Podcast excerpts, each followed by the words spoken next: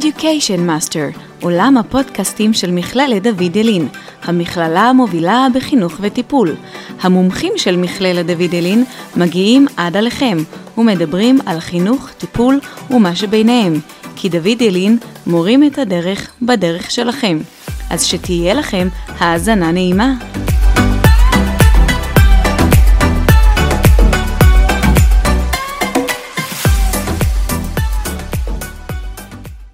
שלום וברוכים הבאים.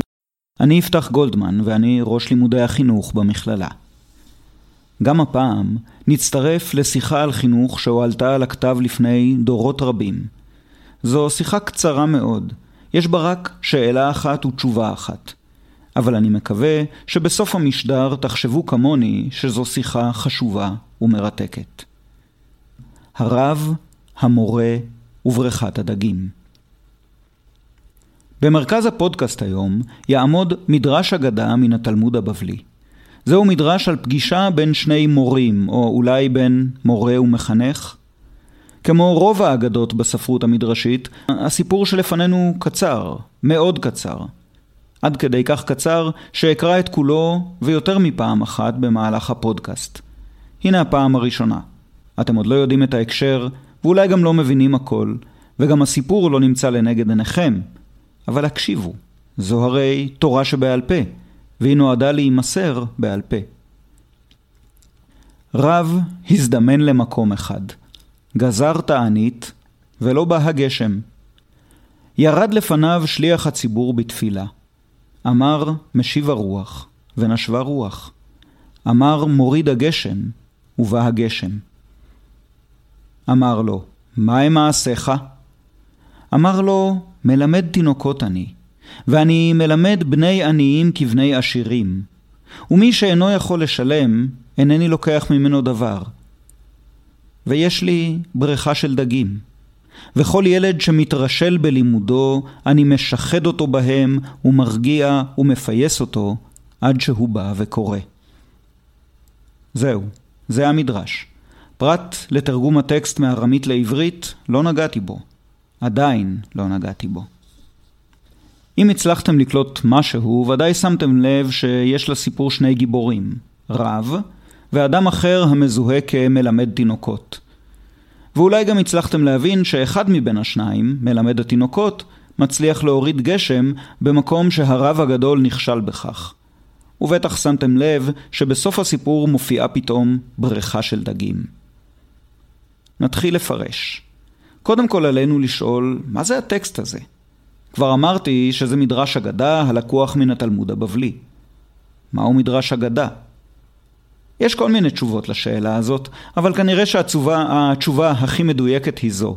מדרש אגדה הוא כל חלק מן הספרות המדרשית שאינו מדרש הלכה. אז מה זה מדרש הלכה? מדרש הלכה הוא פסיקה של הלכה, כלומר חוק או תקנה.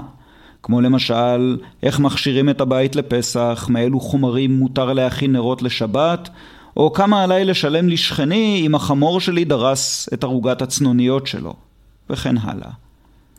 בתלמוד, שלפעמים קוראים לו גם גמרא, יש למעלה מ-2500 עמודים. בערך שני שליש מן הטקסט הוא מדרשי הלכה, וכל היתר הם מדרשי אגדה. יש סוגים רבים של מדרשי אגדה. פתגמים, סיפורי מעשיות על גיבורי התנ"ך וסיפורים על מעשיהם של רבנים ותלמידיהם. מדוע נכתבו מדרשי האגדה? יש מי שיגיד בשביל להפיח רוח חיים ולהוסיף לחלוכית ללשון היבשה והמשפטית של מדרשי ההלכה.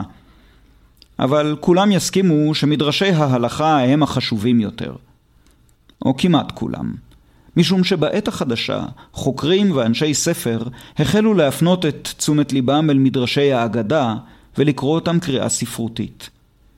זה מה שאנסה לעשות כאן, במדרש שלנו על הרב והמורה ובריכת הדגים. אני אניח שזה סיפור, וסיפור טוב, ואנסה לקרוא אותו כמו סיפור. בכך אני מצטרף לשרשרת ארוכה ומכובדת של קוראים, שבין השאר אפשר למנות בה את ביאליק, את עגנון, את פרופסור יונה פרנקל, את אריה אלון ועוד רבים וטובים. המדרש שלנו על הרב, המורה ובריכת הדגים, מופיע בתלמוד במסכת תענית, בהקשר של האגדה המפורסמת על חוני המעגל, שכפה על הקדוש ברוך הוא להוריד גשם.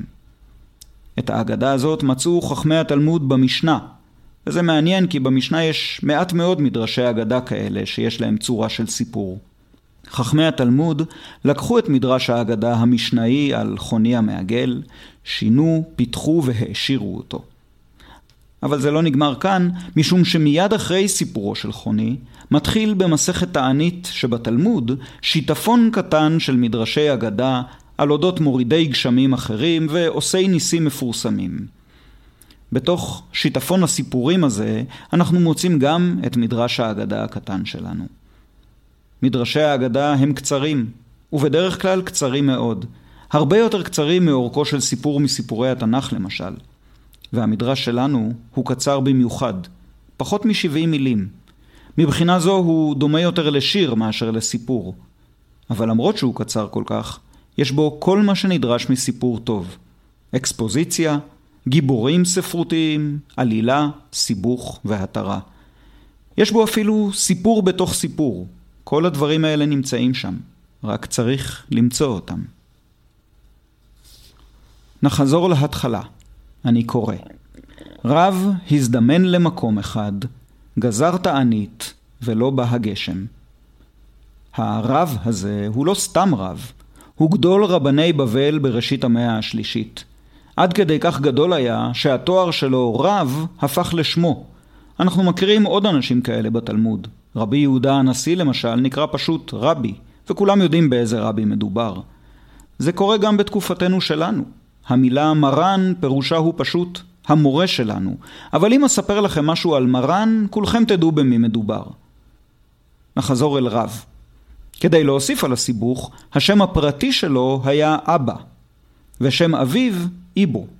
אז עניין לנו עם רב אבא בר איבו הגדול, או בקיצור, רב. רב הזדמן למקום אחד, גזר תענית, ולא בא הגשם. לא מסופר לנו באיזה מקום מדובר, אבל משום שבימי אה, חייו שהה רב גם בארץ ישראל וגם בבבל, אפשר לשער שמדובר ביישוב ישראלי. מדוע? משום שסכנת הבצורת היא בעיקר בעיה ישראלית.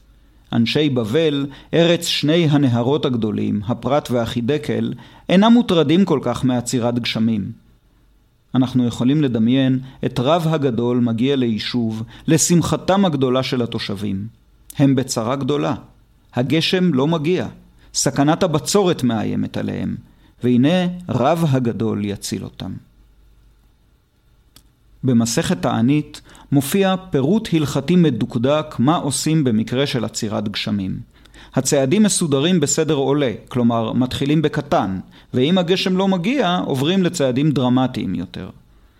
גזירת תענית על הציבור, כפי שעושה רב במדרש שלפנינו, זה הצעד האחרון ברשימה. נשק יום הדין. הדבר שאחריו אין עוד מה לעשות. וזה בדיוק המצב שבו רב מוצא את עצמו. התיאור המינורי גזר תענית ולא בא הגשם, מכיל בתוכו דרמה גדולה וסערת רגשות. אנחנו יכולים לתאר לעצמנו את תחושותיהם של בני העיר. הם מבינים עכשיו שהם מופקרים לצמא ולרעב שתביא איתה הבצורת. אפילו רב הגדול לא הצליח להציל אותם. ואנחנו יכולים לדמיין גם את סערת רגשותיו של הרב עצמו. הוא, המנהיג, גדול הדור, נכשל ולא הצליח להביא את הגשם המיוחל. חוני המעגל עשה נס והוריד גשם. רב איננו בעל ניסים ואיננו מכשף.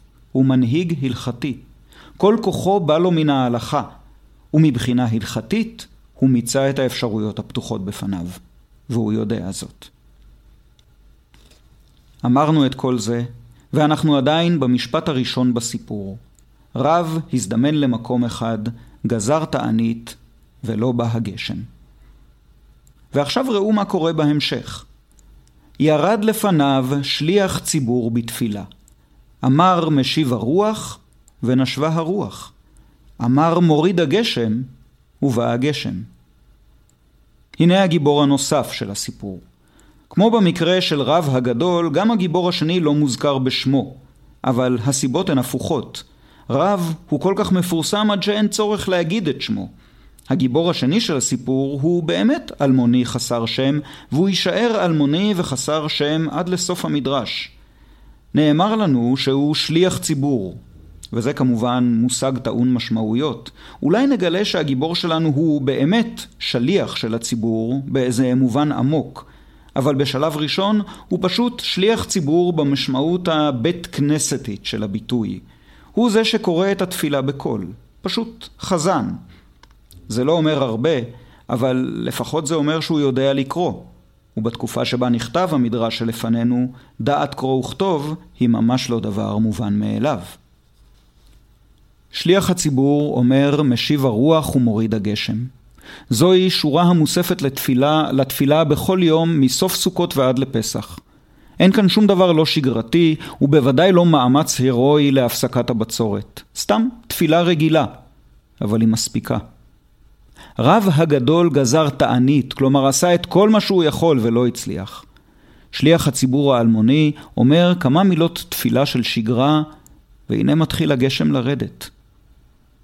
עכשיו אנחנו, יחד עם כל תושבי העיר, שומעים את הגשם דופק על הגגות. אנחנו רואים את המים מתחילים לזרום ברחובות ובשבילים, משקים את השדות, נקבים בשלוליות וממלאים את בורות המים. הילדים רצים החוצה ורוקדים בגשם. תחושת רווחה גדולה. סכנת הבצורת חלפה. המועקה מתחלפת בשמחה. כך אצל בני העיר, אך לא כך אצל רב הגדול. מה קורה כאן? איך ייתכן ששליח ציבור אלמוני הצליח להביא גשם, כשרב הגדול בעצמו נכשל במשימה? יש כאן משהו שעליו לברר. הוא פונה אל מוריד הגשם ושואל אותו, מה הם מעשיך?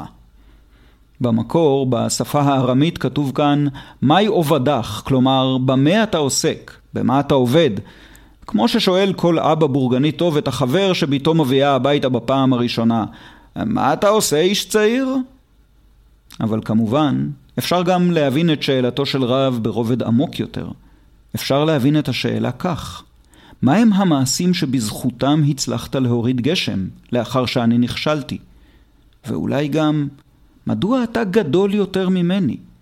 חשוב לזכור שממדרשי האגדה על חכמי ישראל לא נעדרים יסודות יצריים של אגו, סטטוס ויוקרה חברתית. כפי שנראה מיד, שליח הציבור האלמוני מבין את השאלה של רב בשני רובדיה, ועונה לשניהם במונולוג הנמשך מכאן ועד לסיומו של המדרש. הוא אומר, מלמד תינוקות אני, או בארמית, מקרי דרדקי, כלומר מקריא לדרדקים. סוף סוף יודעים אנו משהו נוסף על זהותו של מוריד הגשם. אנחנו יודעים עכשיו את מקצועו. הוא מורה לילדים קטנים. בתרגום לשפת ימינו היינו אומרים מורה ביסודי, או אולי בעצם כדי להתאים את הדברים באמת לזמננו צריך לומר מורה ביסודי, או גננת. לכאורה, מוריד הגשם ורב הגדול עוסקים שניהם באותו מקצוע, שניהם מלמדים תלמידים. אבל הם נמצאים בשני הקצוות של מה שאפשר לקרוא לו סולם הסטטוס של ההוראה. רב הוא גדול הדור. הוא מלמד את התלמידים הבוגרים, זה לא סתם בוגרים, אלא את הקבוצה המצומצמת מאוד והיוקרתית מאוד של תלמידי החכמים המצטיינים ביותר. אם אמרנו שמוריד הגשם הוא מורה ביסודי או גננת, אז את רב צריך להמשיל לפרופסור בכיר, ראש מסלול המצטיינים לדוקטורט באוניברסיטה. אני מדגיש את ההבדלים הללו, משום שמדרש האגדה שלפנינו הופך את הסדר המקובל. דווקא המורה לפעוטות הוא זה שזוכה להוריד גשם. מה שנעשה בגן הילדים חשוב עשרת מונים ממה שנעשה במסלולי לימוד יוקרתיים באוניברסיטה. הגננות הן מורידות הגשם, לא הפרופסורים. כל המחקרים שנעשו בנידון מראים באופן חד משמעי שהגיל הרך הוא הזמן הקריטי ביותר לעיצוב האישיות ולפיתוח יכולות למידה. כולם יודעים את זה. ובכל זאת, אנחנו ממשיכים להעריץ את הפרופסורים, לתקצב מסלולי מצטיינים באוניברסיטה ולהעניק מלגות הצטיינות, בזמן שהגננות מקבלות משכורת המתקרבת לשכר המינימום. שכרן של הגננות בישראל הוא מן הנמוכים בעולם המערבי, ומספר הילדים שכל גננת מופקדת על חינוכם הוא מן הגבוהים בעולם המערבי. הנה קיבלתם במשפט אחד את הסיבה העיקרית לכל הבעיות שאנחנו פוגשים במערכת החינוך לגיל הרך. ומצבן של המורות ביסודי לא הרבה יותר טוב. מבחינות מסוימות הוא יותר גרוע. אל הסטטוס הכלכלי הנמוך מתלווה סטטוס חברתי נמוך. המורות והגננות בישראל הן ציבור שפוף, מותקף, ולא פעם מושפל ומזולזל על ידי הממשלה, העירייה וההורים. לכן זה מרענן כל כך לראות איך מלמד הפעוטות, גיבור המדרש שלנו, מתייצב בקומה זקופה, ובלי שמץ רגשי נחיתות מול רב הגדול, הוא אומר, מקרי דרדקי אנא. אני מורה בבית ספר יסודי. אני גננת. אתה רוצה לדעת מדוע אני הבאתי את הגשם? הנה ראשית התשובה. אבל זה לא הכל. כי מורה הפעוטות שלנו לא עוצר כאן, למרות שלכאורה השיב על שאלתו של רב, מה אתה עושה? עכשיו הוא כאילו מכניס את רב הגדול אל תוך הכיתה שלו ואומר לו, ואני מלמד בני עניים כבני עשירים, ומי שאינו יכול לשלם, אינני לוקח ממנו דבר. מסתבר שלמורה שלנו יש גם תפיסת עולם חברתית ורגישות למצוקה חברתית. אני יודע, כך הוא מסביר לרב, שהעולם אינו מתוקן. אני יודע שיש בעולם עשירים ועניים. יש כאלה שאוכלים לשובע, יש כאלה שבטנם מתפקעת מאוכל, ויש כאלה הרעבים ללחם. אני יודע שהבדלים כאלה קיימים גם בין תלמידיי. בחינוך היסודי נפגשים כולם, בני עשירים כבני עניים. ויש בין תלמידיי כאלה שהוריהם לא יכולים לשלם את שכר הלימוד הצנוע שאני דורש, או את תשלומי קרן קרב, או את התל"ן. אבל בכיתה שלי, מסביר המורה לרב, אני יוצר מיקרוקוסמוס של שוויון. גן אוטופי ששעריו נעולים בפני המצוקה הכלכלית והעוול החברתי. אני מלמד בני עניים כבני עשירים. כולם שווים בכיתת הלימוד שלי. ומי שאינו יכול לשלם, אינני לוקח ממנו דבר. המורה לא מסביר לנו במדרש הקצר הזה כיצד הוא מצליח ללמד בחינם את הילדים העניים. האם הוא גורע מפרנסתו שלו כדי ללמד אותם? ועלינו לזכור שמורים לפעוטות מעולם לא היו בין מרוויחי השכר הגבוה במשק, גם לא בתקופת התלמוד. אולי הוא מפעיל איזה מנגנון סובסידיות נסתר? לוקח מילדי העשירים קצת יותר כדי שיוכל שלא לגבות תשלום מילדי העניים? ייתכן ששתי התשובות נכונות. מכל מקום, המורה לפעוטות שלנו, החי ופועל מאות שנים רבות לפני מדינת הרווחה, לוקח על עצמו את התפקיד להכניס מעט שוויון למערכת הבלתי שוויונית, ולייצר עבור תלמידיו, לפחות כל זמן שהם תחת חסותו, אוטופיה חינוכית שבה נעלמים הפערים המעמדיים והכלכליים. אם המדרש היה מסתיים כאן, היה זה מדרש אגדה יפה למדי. אבל רק עכשיו מתחיל החלק שלדעתי הופך אותו לפנינה. כי מורה הפעוטות שלנו עוד לא גמר להסביר לרב מדוע דווקא הוא זכה להוריד גשם. המשפט הבא שלו הוא זה שמעיף את הסיפור הקטן שלנו לגבהים, או להפך, מצליל אותו אל תוך מים עמוקים. כך אומר המורה. ויש לי בריכה של דגים, וכל ילד שמתרשל בלימודו, אני משחד אותו בהם, ומרגיע ומפייס אותו עד שהוא בא וקורא. למורה האלמוני שלנו יש לא רק גאווה מקצועית ותפיסת עולם חברתית. עכשיו אנחנו לומדים שיש לו גם גישה פדגוגית, ויש לו בחצרו אמצעי פדגוגי מיוחד במינו, בריכה של דגים.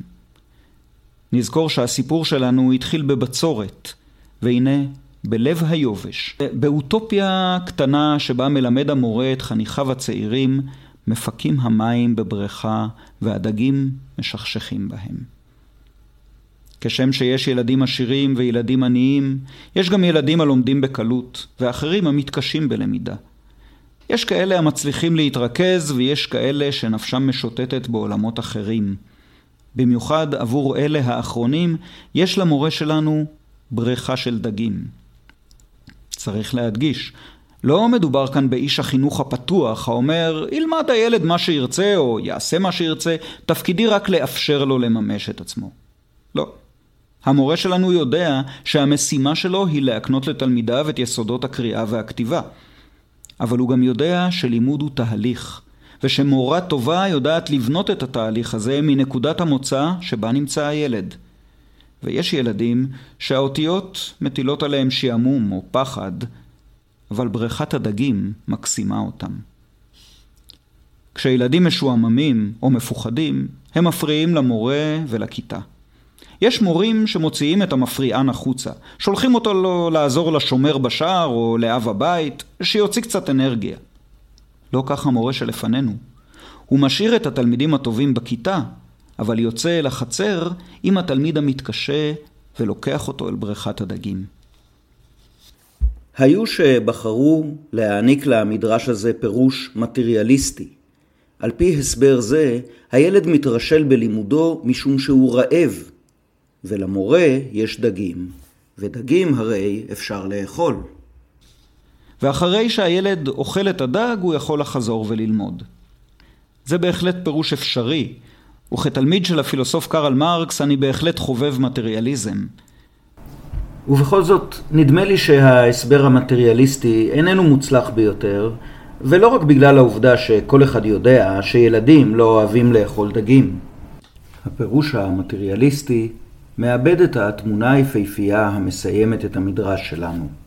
המורה ותלמידו רכונים מעל הבריכה ועוקבים בפליאה אחר הדגים שבמים.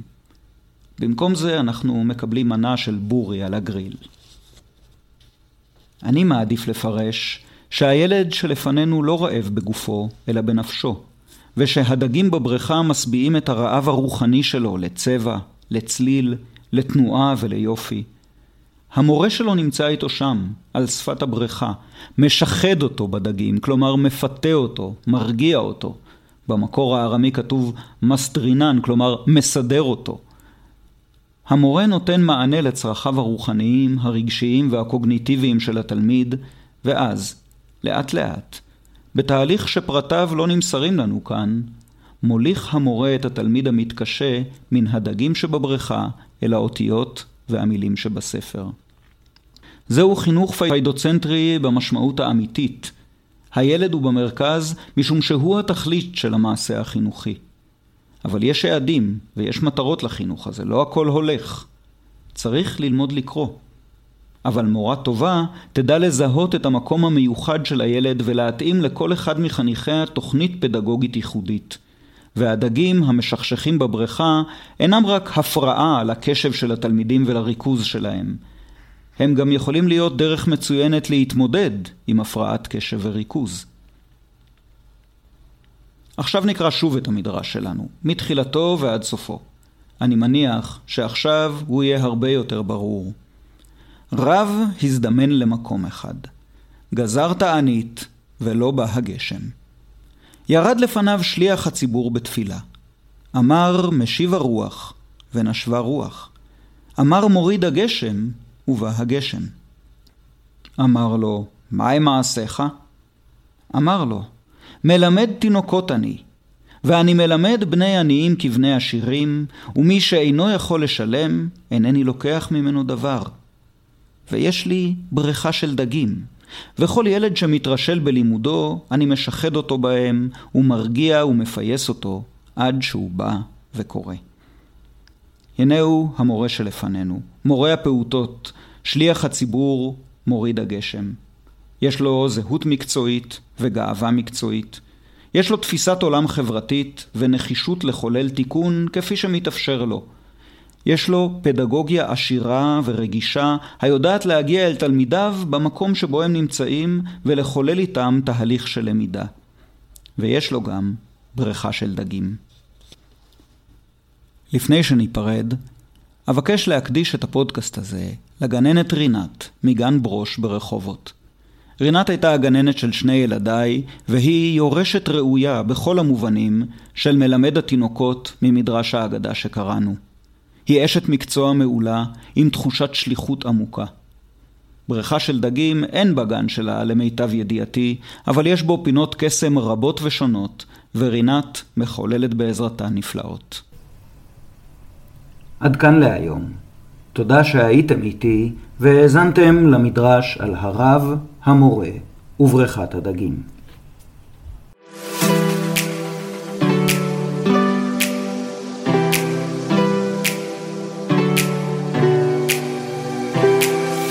עד כאן להפעם.